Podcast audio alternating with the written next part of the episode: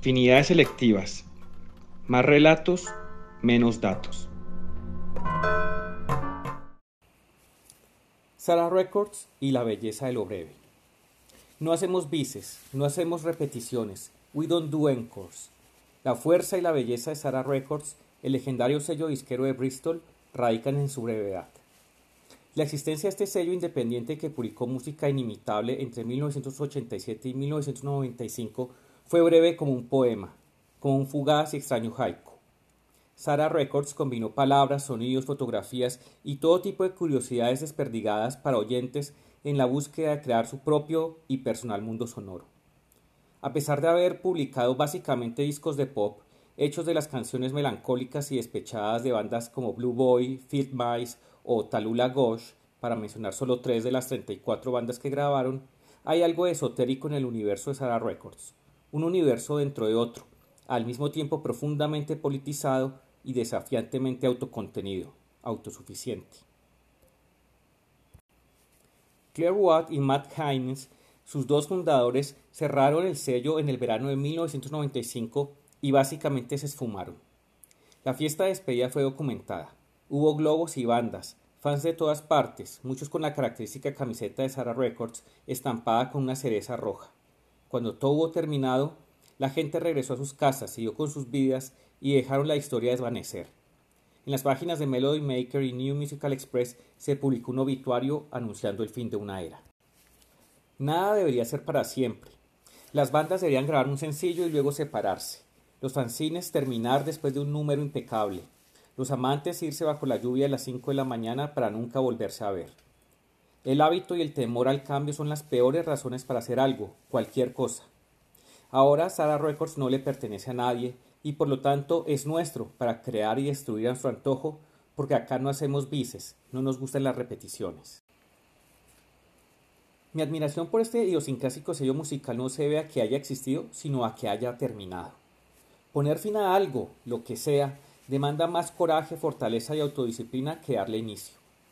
Como supe de su existencia cuando Sara Records ya era asunto del pasado, de los archivos y las memorias, me pude dar el lujo de reconstruirlo siguiendo mi capricho, nutriendo mi imaginación de una ciudad nunca visitada a través de canciones, entrevistas, videos y fanzines. Eran finales de los 90 y había mucho que aún no sabía. Esas lagunas de la memoria, esos intersticios de los rastros de lo que fue, era donde la imaginación se amañaba. Una cultura musical pasada y ajena se me acercaba al mismo tiempo que sus fundadores se alejaban de ella. La belleza de lo breve, de lo que ha sido abandonado a su suerte para florecer con su propio esplendor, comenzaba a arraigarse en mis oídos. Sara Records, el sello que más acercó a la perfección y cuyo fallo compensó con una breve, milagrosa e intensa existencia bajo el sol gris de Bristol y del mundo entero. Fue perfecto, o casi perfecto, y por eso nunca hicieron vices.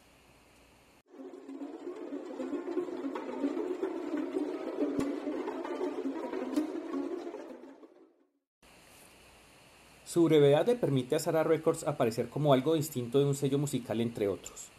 Hay una cierta completitud en la creación de Watt y Hines. De manera deliberada y meticulosa, transformaron un proceso humano, el de administrar un sello discográfico, en una obra de arte. En una entrevista con el periodista Michael White, Watt sostenía que Sarah fue una pieza completa, completamente hecha de la música, pero más que la música una pieza de arte con inicio, medio y fin.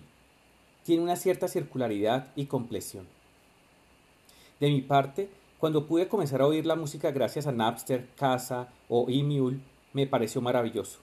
Y maravilloso en el sentido de what, es decir, maravillosa música, pero más que la música. Maravilloso poder crear algo, discretamente desaparecer y dejar que lo creado siga existiendo autónomo, casi que fuera del tiempo, como un monumento. Para hablar de los aspectos de Sara, podemos decir que no hace mucho fueron lanzados un documentario y un libro sobre Sara Records, ambos producidos con la colaboración de Claire Wade y Matt Haynes. Claro, no era la primera vez que sobre el sello se escribía, ya existía un universo de blogs, páginas web e incluso artículos académicos dedicado a la seductora belleza de su brevedad. Con todo, había algo de chocante en el hecho de que los creadores hicieran esta suerte de retorno. En un mundo perfecto no habría libros ni documentales sobre Sara Records, ningún intento de actualización, ninguna concesión a la añoranza, ninguna reunión. Lo hecho, hecho está, y hecho debería permanecer. Ese era el espíritu de su obituario, que no en vano se tituló Un día para destruir cosas. La primera frase era ya una declaración de principios justo al final de lo creado. Nos pregunta, cuando tuviste 19, ¿nunca quisiste crear algo bello y puro solo para un día prenderle fuego y ver cómo la ciudad se ilumina mientras arde? ¿No quisiste hacer eso todos los días de tu vida? Y la última frase redondea el impulso con perfecto humor y levedad. El primer acto de la revolución es la destrucción, y la primera cosa a destruir es el pasado, atemorizante. Como enamorarnos nos recuerda que estamos vivos.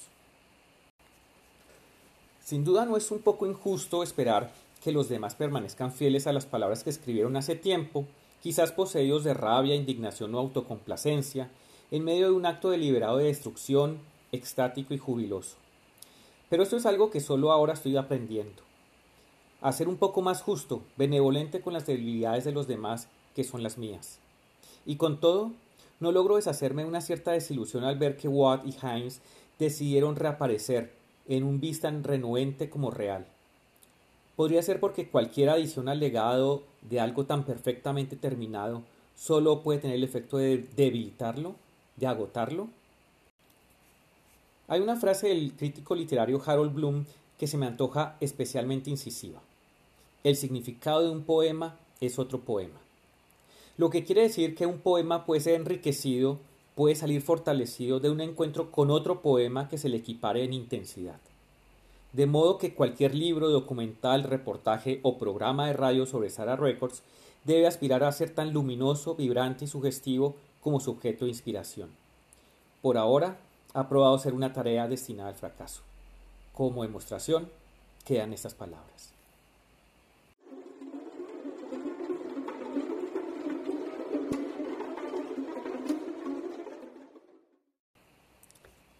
En parte es mi culpa y en parte es de ellos. Watt y Hines terminaron todo el 28 de agosto de 1995 cuando publicaron el número 100 de su catálogo y cerraron operaciones. Y lo hicieron anunciando que poner alto a un sello musical después de 100 lanzamientos perfectos es la más hermosa declaración de la historia del arte pop. No sé si eso sea cierto, pero sí fue suficiente para permitirme creer que todo estaba acabado, que podía dividir mi vida en un antes y un después de Sarah Records, que la historia, o por lo menos esa historia, tenía fin y que tenía fin en una era en la que cada vez es más difícil decir basta. Esto, como cualquier otro aspecto de la vida humana, es solo parcialmente cierto, porque durante todo este tiempo Sarah Records ha estado vivo, o al menos a la espera de ser revivido, que no es lo mismo que me propongo hacer, aunque sea inevitable dar esa impresión. La culpa es mía y también de ellos. Internet hizo posible regresar, escarbar en los anales de la historia de la música pop para así volver a leer, hallar y crear. La invisibilidad, el anonimato y la completa desaparición son tal vez lo más difícil de lograr en la era digital, y quizá precisamente por eso sean lo más deseable. Watt y Hines no podían contar con eso. Sarah Records estaba destinado a permanecer oculto, pero la tentación pudo más. ¿Cómo no regresar a ese archivo ya listo, a la espera con su público cautivo, ansioso de una segunda parte que nunca fue prometida? Meterse con el pasado es siempre un trabajo riesgoso, como lo prueba el hecho de que discos de 7 pulgadas destinados a ser distribuidos a bajos precios a través de las redes del boca a boca, que se resistían al formato del CD, considerado por el sello como la expresión más acabada del supercapitalismo, hoy se hayan convertido en costosos tesoros para coleccionistas encaramados en el esnovismo que impulsa el renacimiento del acetato.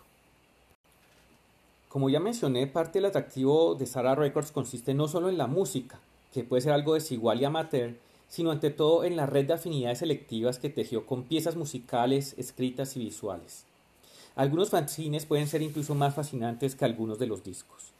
Porque a pesar del tono más bien gentil de la música, lo cierto es que Sarah Records nació como una respuesta urgente, necesaria e inevitablemente parcial al mundo del Bristol de finales de los 80 e inicios de los 90, todavía luchando por deshacerse de lo más nefando del legado del tacherismo, mientras el resto del planeta se contaba la mentira del fin de la historia tras el derrumbe del muro de Berlín y del bloque soviético.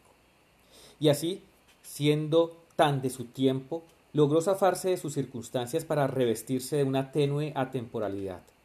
Ahora Sara Records es la música de Sara Records y poco más, lo que se antoja insuficiente, como todo pasado al que no le permitimos desaparecer.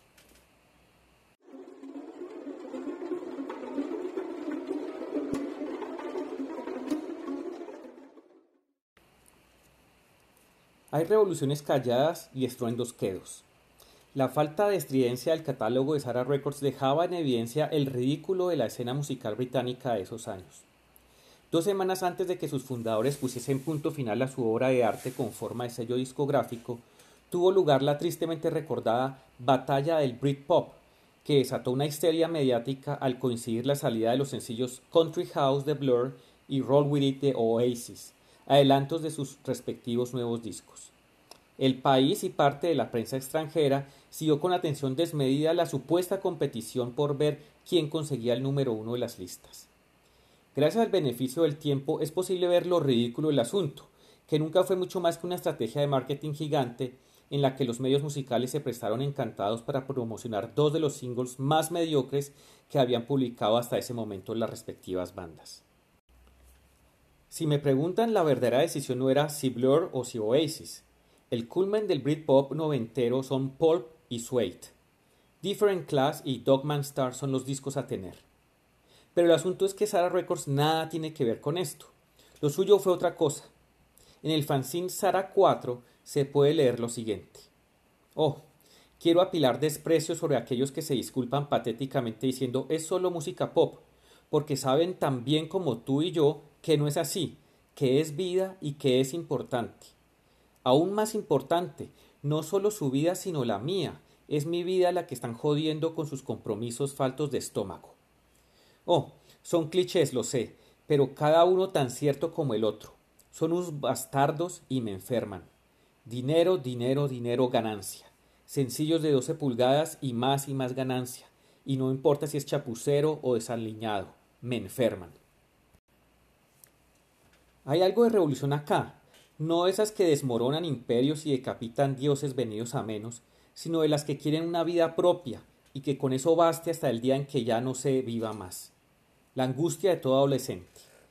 Sí, y eso no es poco. Sara Records es esa revolución, la mano que te salva. Leamos un poco más del fanzine. Algunos días me odio tanto a mí mismo que me hago llorar. Pero sabes, me desperté esta mañana con la música de The Orchids en mi cabeza repitiéndose una y otra vez, una y otra vez. Y es perfección pop. Aquí está mi corazón, Orchids. Tómenlo, guárdenlo, quédenselo por siempre. Es la perfección de lo breve, de lo fugaz, que hace a la canción pop, a Sarah Records y a la adolescencia. El número 100 del catálogo es el único CD que publicó el sello, haciendo una última pequeña revolución interna que más de una vez son las que realmente cuentan. Se trata de una retrospectiva que cuenta con música de The Field Mice, Heavenly, The Springfields, The Orchids, The Wake, The Hit Parade, San Christopher o Another Sunny Day, para nombrar solo a mis favoritos. Por la compra encimaban un globo conmemorativo del primer y último centenar de lanzamientos de Sarah Records. Una conmemoración más bien etérea para una música sin pretensiones, creada con el impulso de quien cree que todos podemos hacer música y que lo único que hace falta es el coraje de tomar una guitarra antes de prenderle fuego al mundo. Es una revolución doméstica, personal, que se inspira en el Cocteau, que escribía que no aceptaría ser tolerado, pues eso hiere su amor del amor y la libertad. Esto lo reproducen en otro fanzine, este titulado Los niños buenos prefieren la vainilla, en el que nos aseguran que necesitamos hablar de sexo, música pop, arte, insurrección y la luz del amanecer de las torres de marfil en llamas. Y nos piden confiar en ellos, porque realmente es así de fácil. Basta con caminar por la calle tomado la mano de otro chico para ser revolucionarios, al menos lo suficiente para sacar ventaja de la debilucha intolerancia de este puto país. Porque, y ese es el punto, no necesitamos más que de un instante. Porque, y cómo no decirlo, todo está en juego en cada momento que respiramos. Es la rabia. Porque como dice la canción más bella de San Christopher, merecemos más que un quizás. Gracias por escuchar. Los invito a permanecer en sintonía de Radio Samán. A continuación, quédense con la sala.